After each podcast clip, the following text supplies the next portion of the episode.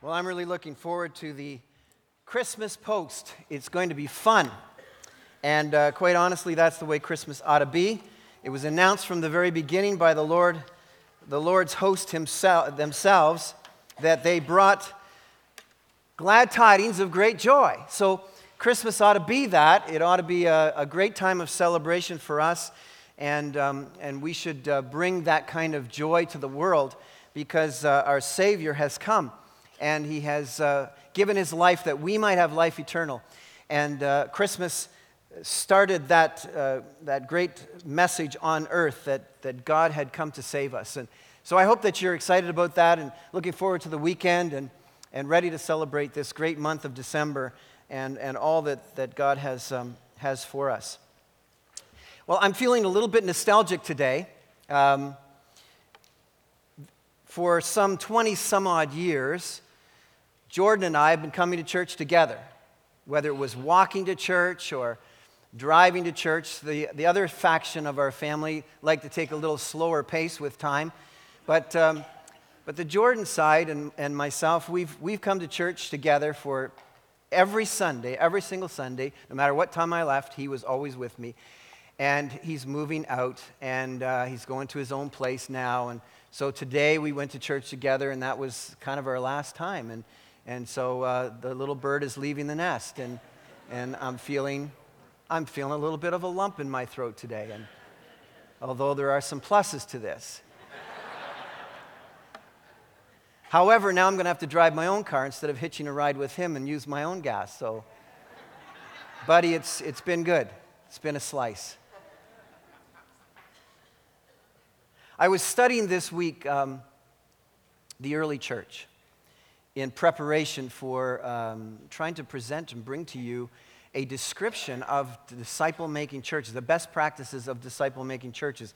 It seemed to me that, that maybe we ought to have, take some time and look at the uh, first representation of church and try and get some ideas of, of, of what really made them tick. And I suppose I could summarize it for you this way what I discovered is that when disciples did what Jesus commanded them to do, the results were spectacular. And I think that shouldn't surprise us, but um, regularly we're looking for other models or other ideas or trying to come up with, with uh, special things ourselves. But the truth is, when the disciples did what Jesus commanded them to do, the results were spectacular. I wonder if you might turn in your Bibles with me this morning to Acts chapter 2. Acts chapter 2, I want to. Um, begin reading at verse 38 and go down to verse 30, or 47, but we'll touch on a, a couple of other places in that text as well. Acts chapter 2, verse 38. Peter replied, of course, to a question when they asked, What should we do? Peter replied, Repent and be baptized, every one of you, in the name of Jesus Christ for the forgiveness of your sins, and you will receive the gift of the Holy Spirit.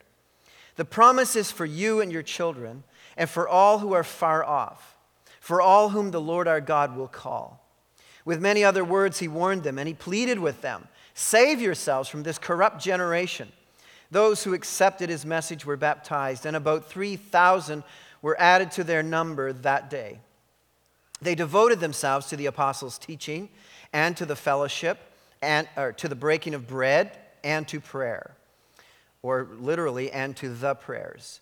Everyone was filled with awe, and many wonders and miraculous signs were done by the apostles. All the believers were together and had everything in common. Selling their possessions and goods, they gave to anyone as he had need.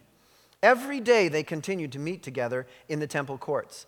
They broke bread in their homes and ate together with glad and sincere hearts, praising God and enjoying the favor of all the people. And the Lord added to their number daily those who were being saved. What a great moment that was in redemption history. You know, those who were saved became literally here discipling disciples. That's what they were. In one day, it says here that 3,000 were added to the church. Now, two descriptors caught my attention in particular as I was looking at this text. And um, of, of all the descriptors that churches could have, these two really ought to, I think, grab our attention as well. And the one is found in verse 43, where it says that they were all filled with awe. That was an awe filled place. And in verse 47, amazingly, uh, it says there that they were favorably noticed. In other words, the people outside of, of the faith, uh, those who did not know about Christianity, all the people outside were um, gave granted favor uh, to this particular uh, group of people. And, and, those two things catch my attention, I think, and ought to, because many uh, have attempted in, in church descriptions or in church uh, strategies and tactics to produce the results of the early church. And we have all kinds of descriptors for church today. We have the contemporary church, we have the traditional church, we have the classic church, we have the multicultural church, the multi generational church, the fundamental church, the house church, the emergent church, the radical church, the seeker sensitive church, the purpose driven church, the personality driven church, and then we have the awe filled church. Personally, I put my vote in for the awe filled church and the church where, where it is noticeably or favored noticeably. And the reason that I think that it is awe filled and, and, and favorably noticed is because it is the spirit filled church. It's the spirit filled church because it did what Jesus asked it to do.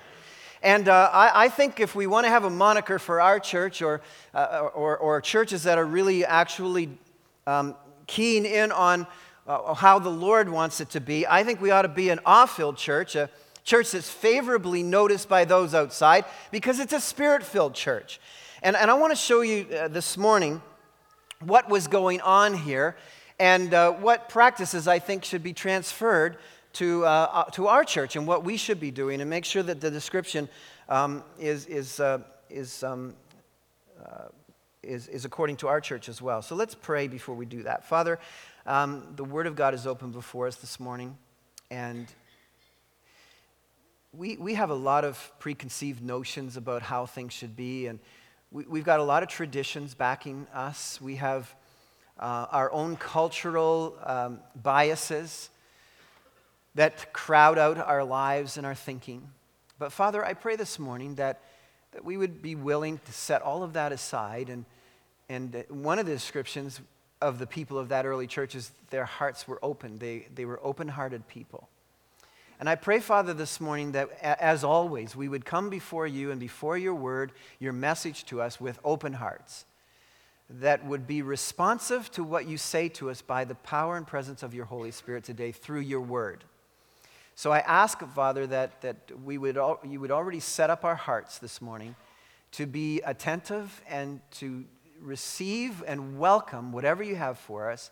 And Lord, as always, I pray that we would be quick to make adjustments in our lives, in our lives together, in our lives individually, wherever we find that your word is in conflict with how we're living, or our lives are in conflict with your word, that we might bring our lives into alignment with your will and your ways for us, I pray. In Jesus' name, amen. I want to share with you five uh, descriptions this morning that jump out of this text, and I want to bring these descriptions not only from a, a historic perspective, but, but as a challenge to us as a congregation.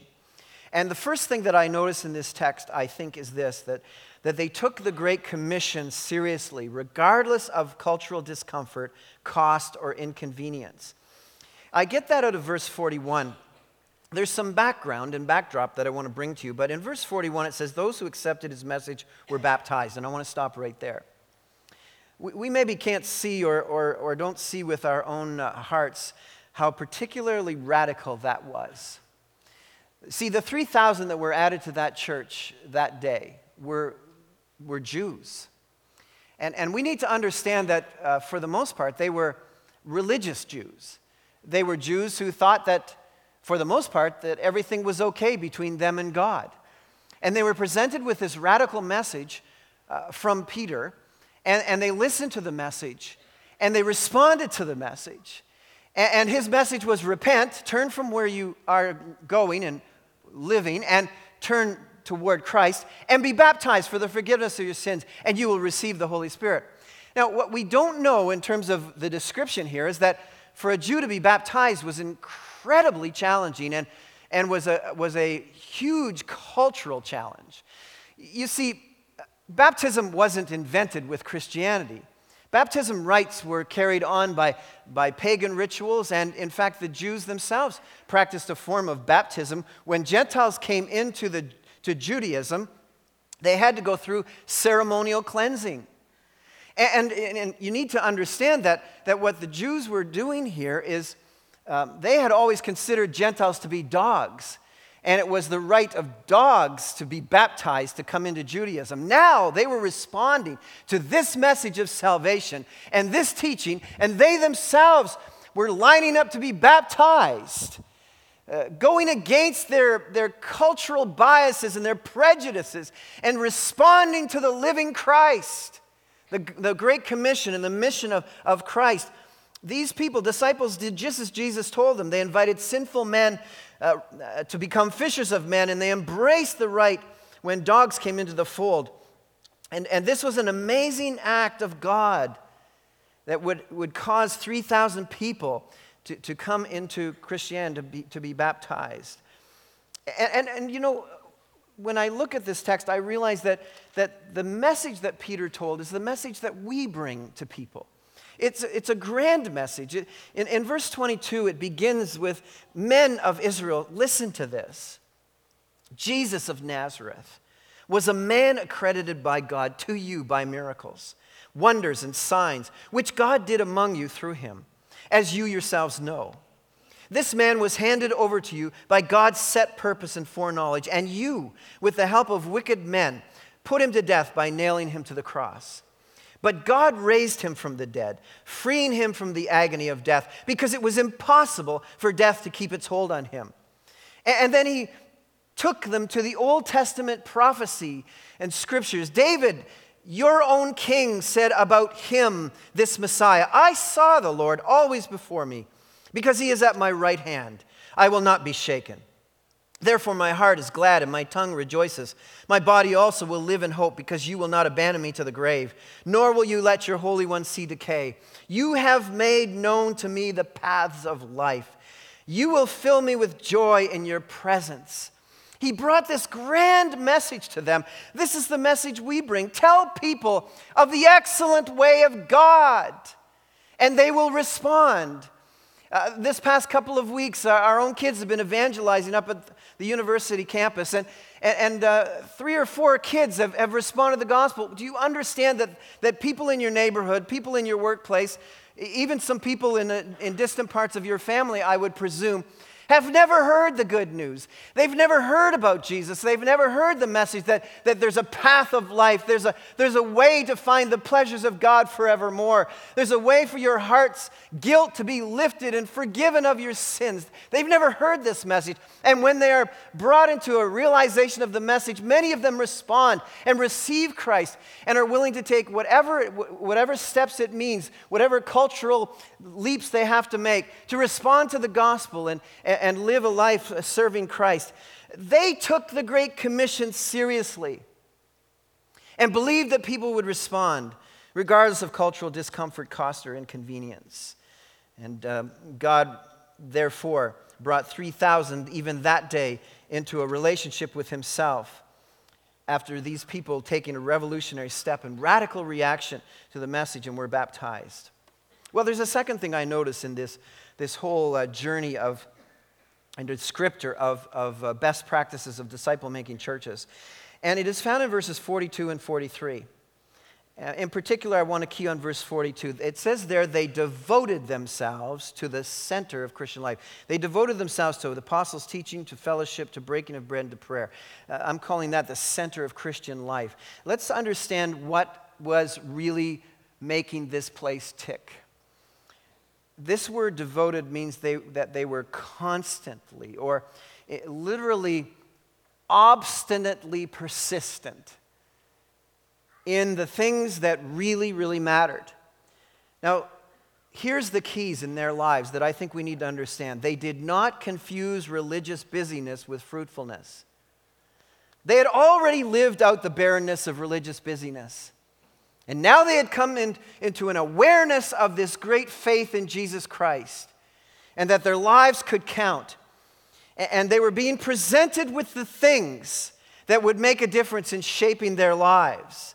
And, and so there was this, this transformation in their lives. There, were, there are lots of things, there's lots of action, there's lots of busyness that, that can, can lead us to avoid the main things, that, the things that really matter. And Satan is only too glad to, to, present, to bring into our lives lots of distractions that will keep us away from devotion to the things that really matter. But the second enemy that they also uh, seem to be able to overcome is they did not allow personal busyness to crowd out spiritual core priorities. And those core priorities are the spiritual socialization with God and with each other. There was a steadfast commitment I, I see in their lives to make their baptism a picture of their real life going forward. They were totally immersed in Jesus Christ. And it made all the difference in the world. It, it made them do the right things. They made time to do the right things. And I want to look at uh, specifically here in this verse at these right things. What are these right things? God does indeed show us what are the right things and what, how we should prioritize our lives. And frankly, it's important for us because we need to have um, our predisposition to be satisfied with just knowing what the right things are as opposed to doing the right things. That makes all the difference in the world. We tend to be, uh, by nature, uh, people who are quite fascinated and quite interested in knowing what are the right things. Uh, it brings us, it draws us to settings like this. Tell us what the right things are. We got our pens out and our papers before us, and we'll jot down all those right things. But what is critical in our lives and what makes all the difference in the world is not just knowing what the right things are, but doing the right things. Now, I know that I must sometimes sound like a broken record to you, but, but quite honestly, I know my own heart. I know what I'm like, and I know what we're all like. And, and, um, and, and if you'll humor me for a few moments, do you not find that it's true that, that the most physically unhealthy people you know around you are experts generally in medical things? I mean, is that not generally the truth? You, you, you meet people and they're like, they're falling apart physically, but they know everything about health. They're like a walking medical textbook. And what goes on in all of our minds is if you know so much about this stuff, why don't you put it into practice? Right? I mean, there's a few simple things in life that could make us a lot more healthy. Stop with the donuts already, right? We already know that. I love them, Cindy, don't get me wrong. But stop with the donuts. Stop with the fat, greasy stuff, right? We know all of this stuff. But we don't really want to put into practice in our lives. And quite honestly, a lot of us are spiritually unhealthy. And we're experts, literal experts in what is right before God. And I can tell you, and I think you'll all agree with me, that our physical health is far less important than our spiritual health. Our spiritual health is the reality we carry with us for all of eternity. And so, um, this whole uh, verse here, verse 42, is to transition people from knowing what is right to putting into practice what is right in our lives. Cultivating our minds is good, but it does nothing to shape our hearts. Our hearts are only shaped by actually putting into practice what we know uh, we are supposed to do. And there were four things that they were engaged in. It says here the apostles' teaching, the fellowship, breaking of bread, and prayer. They were into um, um, um, specializing in doctrine. And these are, these are four different parts of our whole life doctrine, the Lord's table, fellowship, and prayer. Doctrine for the head, the Lord's table for the heart, fellowship for the hands, prayer for the mouth. This is a full, uh, well rounded core spiritual care priorities that really make up the difference about whether you will move forward spiritually or whether you remain stunted in your life before God. Now, I, I want to take the time just to make sure we understand the distinctions in all of these four characteristics that were carried out. This, this um, attention to the apostles' teaching is really the great doctrines of, of the scriptures, this, the scriptural truth. This is what, it, what, we're ta- what we would call a hunger for biblical truth. And quite honestly, this is one of the primary tests of whether you're really a believer or not, whether you're really in the family of God, to have a hunger for biblical truth. Uh, Peter in 1 Peter chapter 2, verse 2, states this uh, when he says, like newborn babies, crave pure spiritual milk, so that by it you may grow up in your salvation. It is quite normal for us. In fact, it is, it is absolutely mandatory for us to have a, a, a natural, because of Christ now living in our lives, a natural craving for biblical truth just as brand new seeds uh, have a thirst for water in order to grow, the, the brand new believer and the ongoing process of a growing believer is to have a, a, a, a hunger for biblical truth. It's important for us to make sure that our lives are brought into an orientation uh, of proper doctrine, of the teachings of Scripture, of the will and the ways and the Word of God. It is crucial because, for the most part, it is human nature to guide our ways and our direction by our experiences and by our feelings. Our experiences and our feelings are a very, very bad uh, uh, source of direction. Our direction should come, first of all, from biblical truth, which informs our experience and our feelings. There's nothing wrong with experiences. There's nothing wrong with feelings. But biblical truth, the will, the ways, and the Word of God are to be the guiding direction of our lives that inform our experience and our feelings that follow along after the truth. We tell our experience what our experience really means according to the truth. We tell our feelings what our feelings should really be according to the truth. And so they devoted themselves constantly to the hunger for, the, for biblical truth. But it says here that they also fellowship together. They devoted themselves to fellowship. Now, that word fellowship you've heard many times before in its original language is called koinonia, which means re- literally partnership in the gospel. This is not the same word as you would simply call a, a, crowd gathered together or a group of friends hanging out together. That's not fellowship. That's just a crowd hanging out together. That's just friends being together. This word fellowship, nu- nuanced, means, in, in, involved in its understanding, means ownership. The ownership word comes in there. It literally means a group of people who, are, who have ownership of each other. There's an, they're, they're mutually owned by the Lord and by each other. That establishes a completely different kind of relationship, which, by the way, is unique to Christianity. There are many others who may use this word or who may, who may insist what they're doing is all about this, but unless you're in the body of Christ, you really aren't engaging in this theological reality called fellowship. Fellowship is the, is the sharing one with the other, the enriching one another, the giving and receiving of enrichment based on mutual ownership of one another through ownership of Christ. It is learning together how to handle the truth. It is learning together to grow, how to grow, how to battle sin, how to serve, how to exchange the use of our giftedness. It's a very specific relationship that we have. And they devoted themselves to that. The, the third thing they did here is it says here they broke bread together, or what would be celebrated the Lord's table together.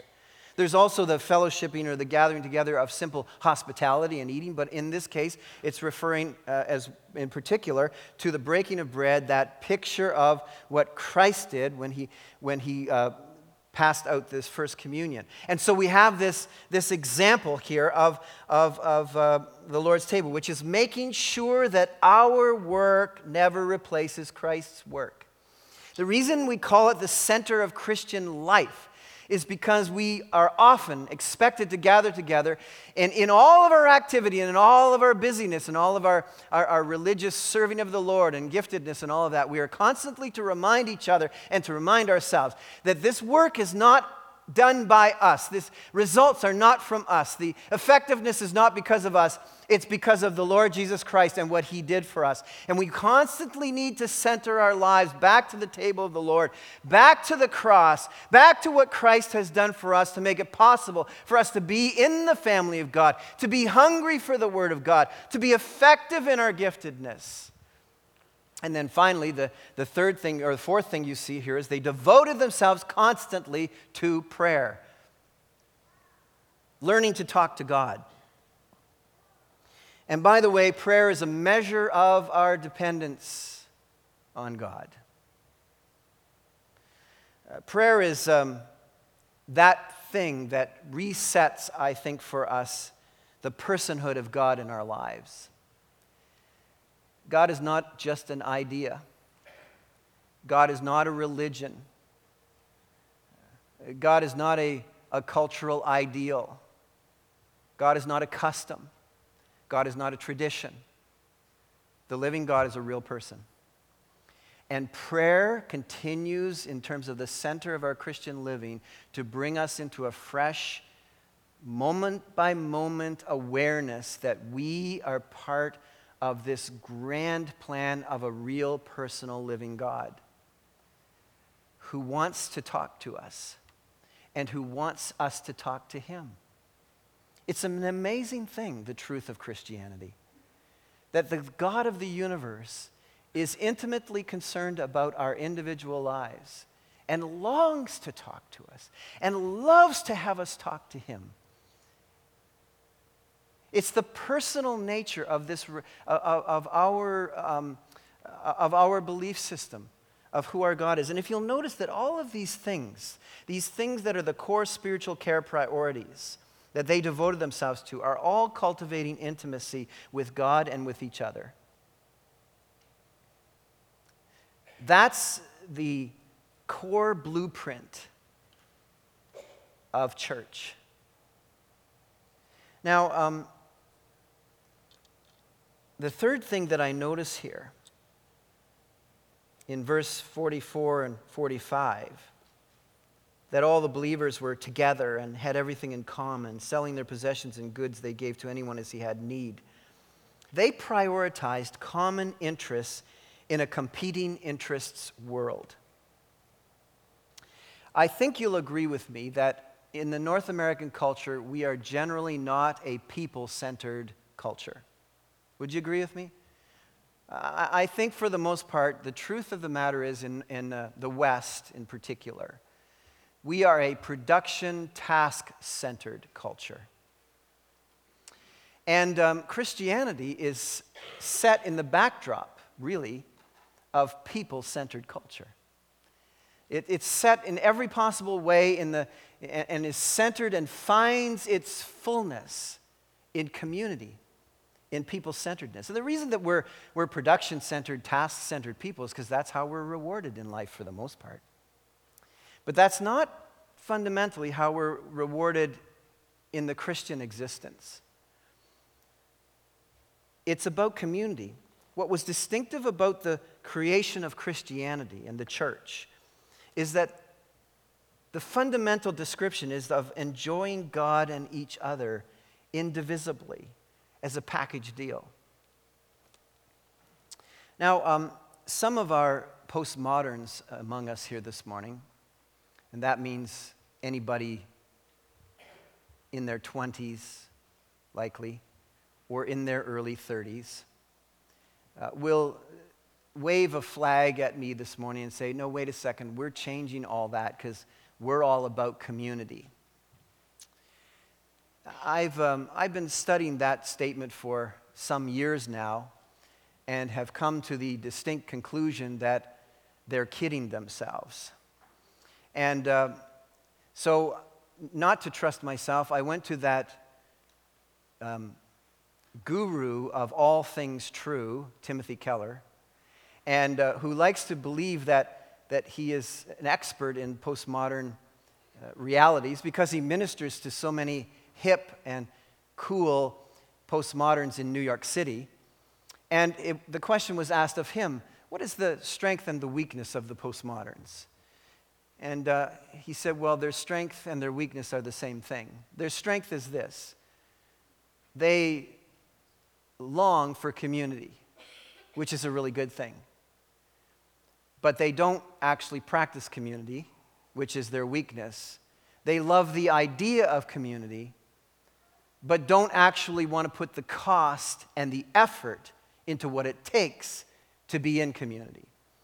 And, and so, the reason, frankly, that our culture is so enamored with production and task is because it, it really is less taxing and less, uh, uh, less, um, um, en- uh, less um, requires less energy than, in fact, it does to, to really lay down our lives for community and to really engage in community.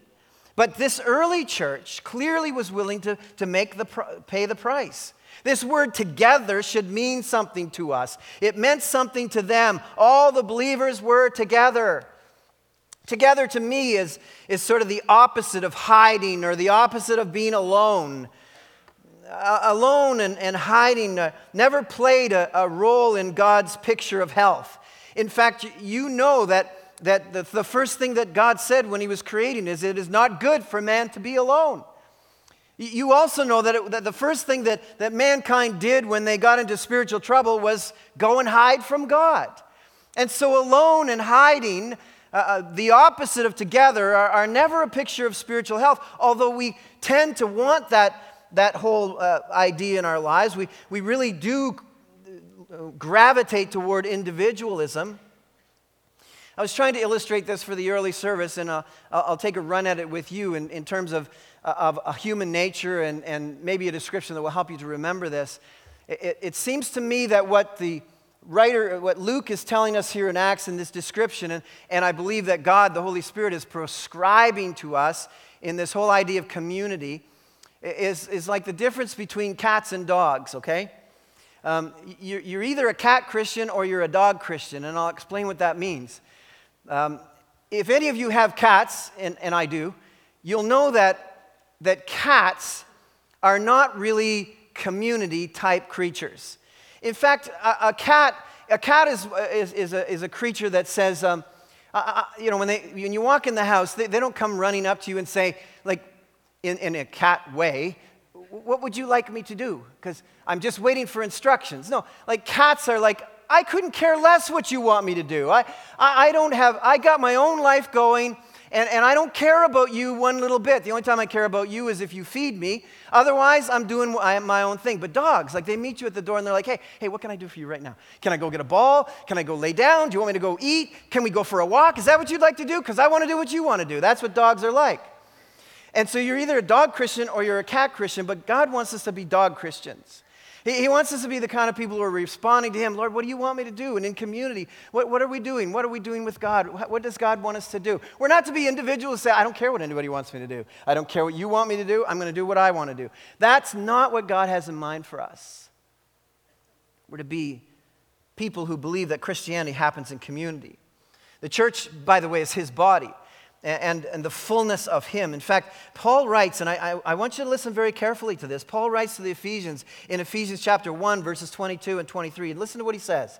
And God placed all things under His feet, meaning Jesus, Messiah, and appointed Him to be head over everything for the church, which is His body, the fullness of Him who fills everything in every way. Did you catch that? The church, which is the, his body, the fullness of him. It strikes me that, that it's not possible to experience the fullness of God by yourself, but in fact, the church itself is the fullness of the expression of Christ. That means individualism is pretty much shot out the window. It, it's, it's, it's to be in the recycle bin because that's not the Christian community. They, they not only um, were together, but it says they had everything in common. A lot of people are like, oh, could we just skip this part because uh, it becomes so painful? Are you, te- you know, is the Bible teaching here communism? You know, they, they had to sell what they had and give it to everything else. Is, is it the end of property, uh, uh, uh, property rights? Is the elimination of all property holdings here? No, no, they went from home to home.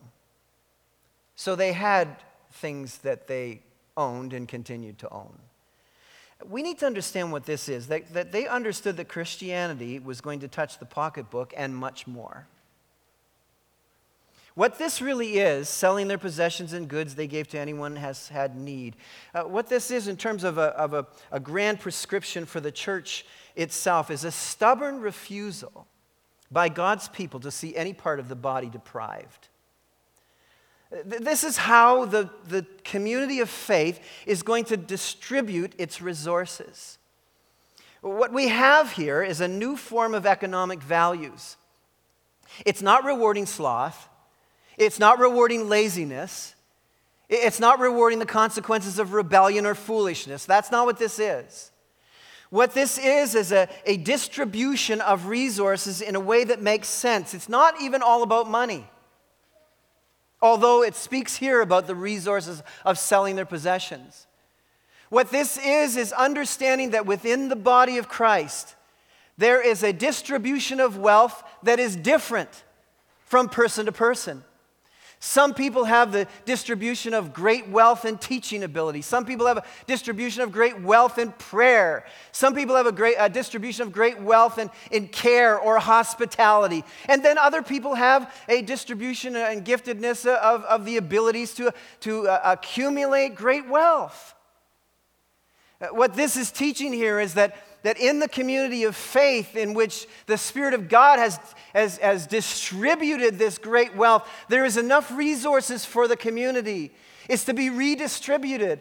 It's to be viewed that if you have a resource that's, that's, that's uh, for instance, a material resource that's not being used and that's not necessary, and you see someone over here who has great need, you take what's not being used and not necessary and excess, and you take it and you invest in their lives because likely they're investing in your life through prayer or through teaching or, or through care or whatever.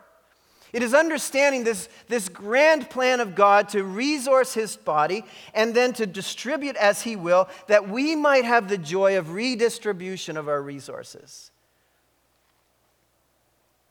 It is um, compensating each other as members of the body for the riches of the gifts that we have and enrich one another with those gifts. Keeping all of our resources in circulation for kingdom purposes that's the key. We venture capital for kingdom returns. That's the kind of people we're called to be.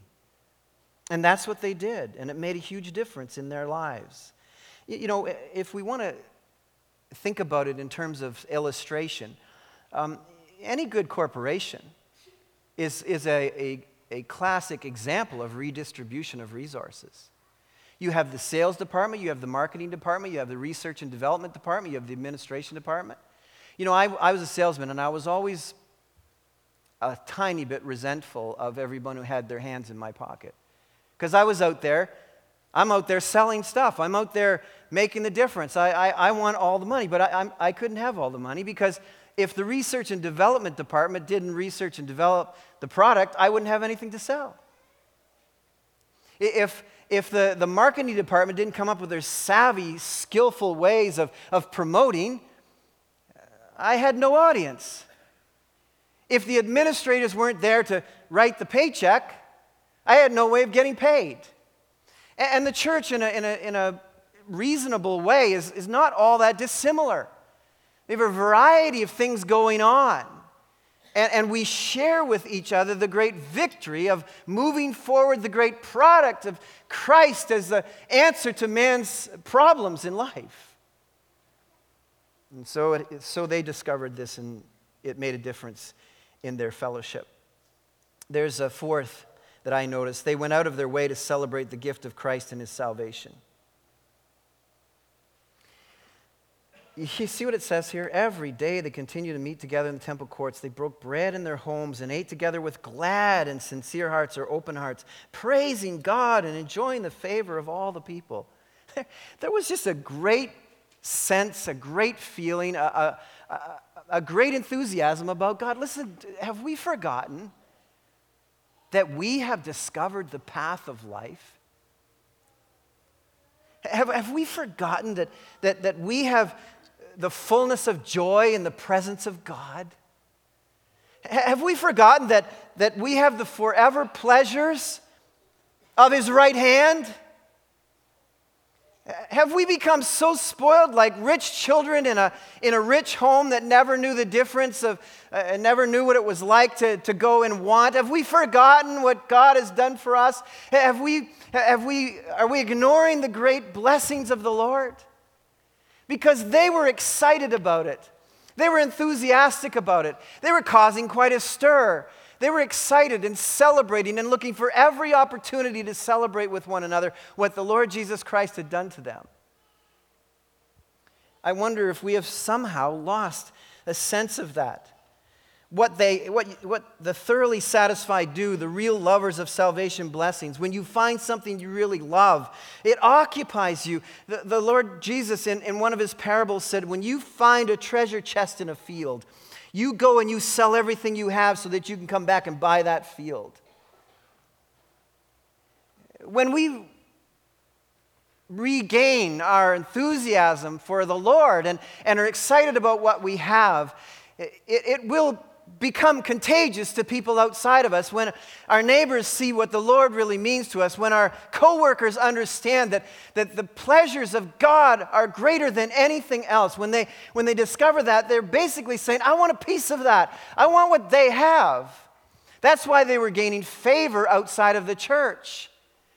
Have you ever been uh, out somewhere and you see that there's a group of people and they're having just a real fun time, whether in a restaurant or wherever they are, and you're like, you're sitting there in your mopey self, eating a bowl of soup and some, some gruel and, and, and complaining about the price and the taxes that you have to pay. And, and there's another group of people over there just celebrating and enjoying themselves. Aren't you just drawn? Don't you just wish, like, oh, I wish I could be over with them? That ought to be the way we are. That's the way they were. That was a distinctive of the people of God is their enthusiasm was contagious because they were enthusiastic about the greatness of God. You know, as we come upon Christmas, we, we should celebrate better than anybody else. We should draw people. There should be a magnetic draw to the things of God. As uh, G. Campbell Morgan, an old scholar of the past, said, these people were centers of attraction to the multitudes. And another old writer called it centripetal evangelism, the opposite of centrifugal. And, and which, I, unfortunately, some of our churches are centrifugal. It's like you, centrifugal force is when you spin something around, it just wants to go away. Centripetal force, centripetal force, right, Dwayne? Sucks it all into the middle. You just want to be there. You want to be in the middle of the place where joy and celebration and goodness and happiness and fellowship and all the great things that God has given to us. We get to talk to God. This made them very compelling. I sometimes wonder if we're more seduced by our options than by our opportunities to join the congregation in glorious praise. I hate missing church. I always have. You say, well, of course you do, because you wouldn't get paid if you didn't come to church. It's easy for you. No, no, no, wait a second. You know what? I wasn't always a pastor. I had an adult life as a lay person. I still love to come to church. I love to come to the place and celebrate the goodness of God and be with God's people, what we share in common, and lift up our voices and praise God and, and enjoy the celebration of our great God together. This is what marks us out as distinctive. Every Sunday is a big deal. Every time we get a chance to be together and praise God is a big, big deal. And I hate missing, I hate to miss Calvary. They were awe filled and favorably noticed. I, I hate to miss because God is doing great things. He'll be doing something just the Sunday I miss. They made this a lifestyle priority. Time together creates passion. That's what, create, that's what characterized this kind of real Christian life. They looked for excuses to be together instead of excuses to not come together. I, um, I think we ought to pay, pay more attention. I, I know, listen, I, I know that, that we have tough things in life. I know looking out in our congregation, you know, life, life is not always easy. There are lots of discouragements. There are lots of painful things that come into our lives. There's sickness, there's death, and all of that. But listen to us. Listen to me. We all know that the last chapter of our lives is spectacular no matter what. And it's spectacular forever. You know, I know, I know we have heartaches and we have burdens and we have pain and we say goodbye to loved ones and all of that hurts desperately. But do you understand the message? Do we understand the message we have to the world and the message that God has given to our hearts? And the thing we celebrate is our last chapter is spectacular. It's glorious, no matter what. And it goes forever. This is what we celebrate. This is what we praise God for. This is what's magnetic about the things of Christ. And when this all happens, it says, And the Lord added to their number daily those who were being saved. You will experience, we will experience God work. They experienced God work. God takes notice. God takes notice of this kind of people. People accepting the message. Humanly unexplainable things are happening. People are being added to community. And people look and they, they notice God is there.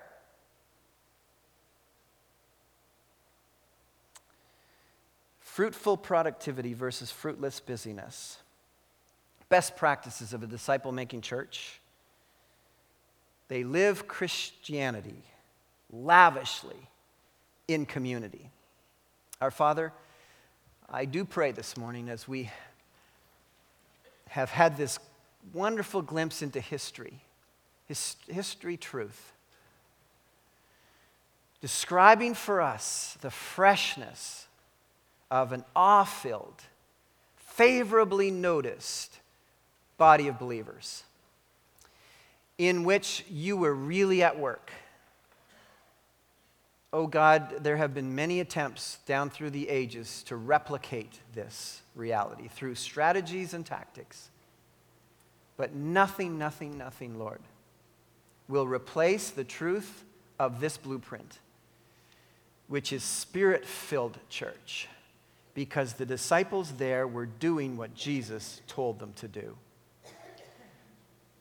Lord, would you make that the reality of us in greater, greater measure? I pray. We pray. We pray together, Lord.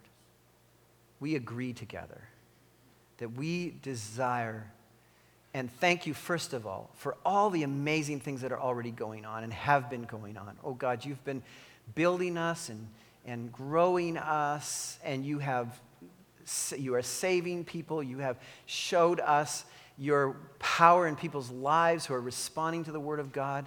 All of that's true and happening. And Father, we just know that, that you don't want us to be satisfied with that, to stop there, but to long for all that you have, that we might be awe filled. And that in particular, Lord, what really, really catches our attention is that our city would favorably notice this ministry magnetically and long to have what we have. I pray. In Jesus' name, amen. I was trying to summarize this week what I was reading and understanding about this text, and I thought to myself, this description grabbed hold of me. I wrote this gripped by the grandness of God's grace and the extreme benefit of body life. In community, their spiritual capacities were expanding beyond what could be imagined. People were really changing, noticeably different. God's power on display was breathtaking. And I wrote this We can't settle for bland crowds of individualism. It's got to be more than that. And so I want to leave with you three practical things this morning uh, to pray about and, and allow the Spirit of God to challenge your heart and your life. And, and they are these I, I'm inviting you and challenging you to resolve to insert yourself into a discipling community a smaller community here. We have uh, launched a, a, an initiative this past fall of, of really encouraging fellowship and body life and getting in, into the Word of God together and growing together. And many of you have responded to that, but there are more of you who could. And we're going to begin another round of that in, in uh, mid January. We'll be, we'll be signing people up and getting going again. And, and I'm just, just challenging your heart Get into a discipling community where you can fellowship with God's people. It's part of the core center of Christian life in the early church. That's what they did. I would also encourage you about the whole idea of casual approach to celebration on Sundays, of coming once a month or twice a month or something like that. Here's my challenge to you. I mean, they looked for excuses to get together. We look for excuses not to get together. Can I say this? If you're in the habit of coming to church once a month on Sunday, how about this challenge that, that God would move your heart to come twice a month? Or if you come twice, how about three times? If you come three times, how about four times? Why, why not put this before God to challenge you to, to upgrade your celebration quotient, the, the, the joy you have, and, and it will build your life as, you, as we gather together. And then the third thing is just this whole generosity of giftedness. Let's make sure that we are a people who are enriching each other's lives, understanding that we're owned by each other, by the Lord, put together to enrich each other in the, the resources that God has given us to share with each other and benefit each other. Uh, may that be a, a, a, true and radical and new way that we approach our community together. Those three things, could, could I put those out for you, uh, to you, that the Holy Spirit might challenge your life? Let's, let's close. Father, um, you know the challenge. You put this challenge on my heart to give to your people. And so, Father, it's yours. It's your challenge, not mine. And, and Father, uh, what you challenge, you will enable. And so I pray, Father, that we will be people who, who really take seriously our opportunities to grow together and, and take seriously our opportunities to celebrate together and take seriously our opportunities to trade giftedness and resource and make sure that no one is deprived in the, in the body of, of Christ here. I pray all of this because I'm asking for your will to be done, your kingdom to become to, to come among us, I pray in Jesus' name. Amen.